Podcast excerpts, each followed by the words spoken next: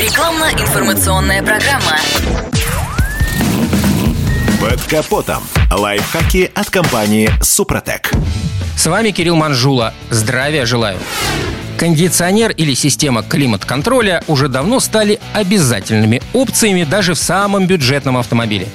Вот только обычно зимой мы про них забываем. А зря. Ведь за исправностью дорогих устройств нужно следить и периодически их включать даже зимой. Система охлаждения салонного воздуха помогает бороться с запотеванием стекол в холода. Это твердят на всех сайтах и форумах. Действительно, она сушит атмосферу, но в зависимости от забортной температуры электроника может запретить включение компрессора. Дело в том, что когда на улице зима, хладагенту не хватает тепла от проходящего воздушного потока, чтобы превратиться в газ. А если в агрегат попадает даже малая доля жидкого фреона, последствия будут фатальны. Это словно гидроудар для двигателя – Поэтому, чтобы сохранить работоспособность насоса, электроника его отключает, ориентируясь на показания датчиков температуры. Если посмотреть на данные разных производителей, то кто-то уверяет, что их кондеи работают при плюс двух, а ниже уже нет. У кого-то этот порог плюс один, а есть и минус 2 градуса. Здесь нужно изучить конструкцию кондиционера. Скажем, электромагнитная муфта компрессора от бездействия зимой может попросту закиснуть, а еще вся система нуждается в смазке роль которой выполняет фреон.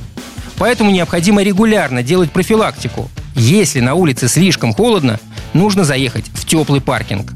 Так и машину отогреете, и кондиционер взбодрите. Имейте в виду и то, что если в автомобиле климат-контроль, то его горящая сигнальная лампа еще не говорит о том, что охладитель работает. Он вполне может быть отключен, а запотевание стекол не происходит из-за того, что функционирует обдув, да и в салоне сухо.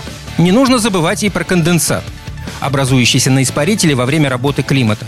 Если он будет работать на морозе, как летом, то вода замерзнет и покроет его коркой льда, заблокировав циркуляцию воздуха.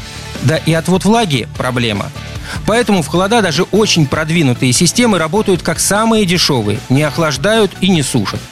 Не забывайте их периодически включать в тепле.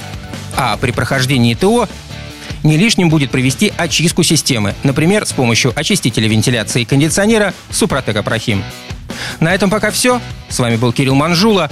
Слушайте рубрику «Под капотом» и программу «Мой автомобиль» в подкастах на нашем сайте и в мобильном приложении «Радио КП», а в эфире с понедельника по четверг в 7 утра. И помните, мы не истина в последней инстанции, но направление указываем верное. Спонсор программы ООО «НПТК Супротек». Под капотом. Лайфхаки от компании «Супротек».